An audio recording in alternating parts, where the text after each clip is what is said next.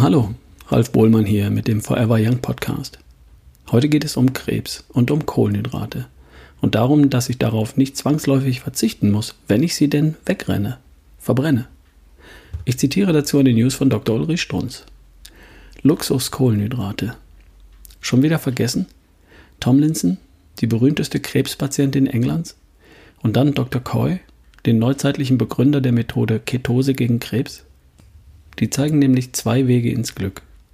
Dass Zucker, dass Kohlenhydrate das Zivilisationsgift ist, kristallisiert sich ja in diesen Jahren gerade heraus. Aber darauf ganz zu verzichten, fällt schwer. Ich weiß. Muss aber gar nicht sein. Heißt bei mir erlaubte Luxuskohlenhydrate. Dürfen Sie sehr wohl essen. Wenn, ja wenn.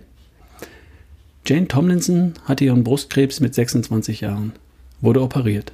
Zehn Jahre später erneut Brustkrebs. Chemotherapie. Und ihr Professor gab ihr noch sechs Monate. Völlig korrekt. Betone ich immer wieder. Schulmedizin. Universitätsmedizin. Also das, was auch ich gelehrt habe, kann nicht anders als solche Unwahrheiten, solche Lügen von sich geben. Lügen? Nun, wir an der Uni haben eben nicht mit dem Menschen gerechnet. In dem Fall mit Jane Tomlinson. Die wollte nämlich nicht. Die wollte nicht. Die hat sich ganz auf ihre Eigenverantwortung besonnen auf ihr eigenes Leben, unabhängig von der Unimedizin, und begann zu joggen, dann zu laufen. Brauchte 18 Monate, um den London-Marathon zu finishen. Zum großen Erstaunen ihres Professors. Sie sollte ja längst tot sein, gefälligst. Und sechs Jahre später raste sie durchs Race Across America, also mit dem Radl 4200 Meilen quer durch die USA. Am Stück. Möglichst ohne Pause. Tja, sollte längst tot sein. Wie die das geschafft hat? Präzise nach der Methode Dr. Coy, in der Ketose. Möglichst oft. Keinen Zucker im Blut. Nicht etwa, weil sie keine Kohlenhydrate mehr gegessen hat. Davon wusste die Dame gar nichts. Sondern sie hat den Zucker verbrannt, weggerannt, verbraucht, im Sport. Aber eben im Sport. Sehen Sie, darum fordert Dr. Coy von jedem Krebs Krebspatienten auch, dass er täglich joggt, täglich sich bewegt, möglichst nüchtern.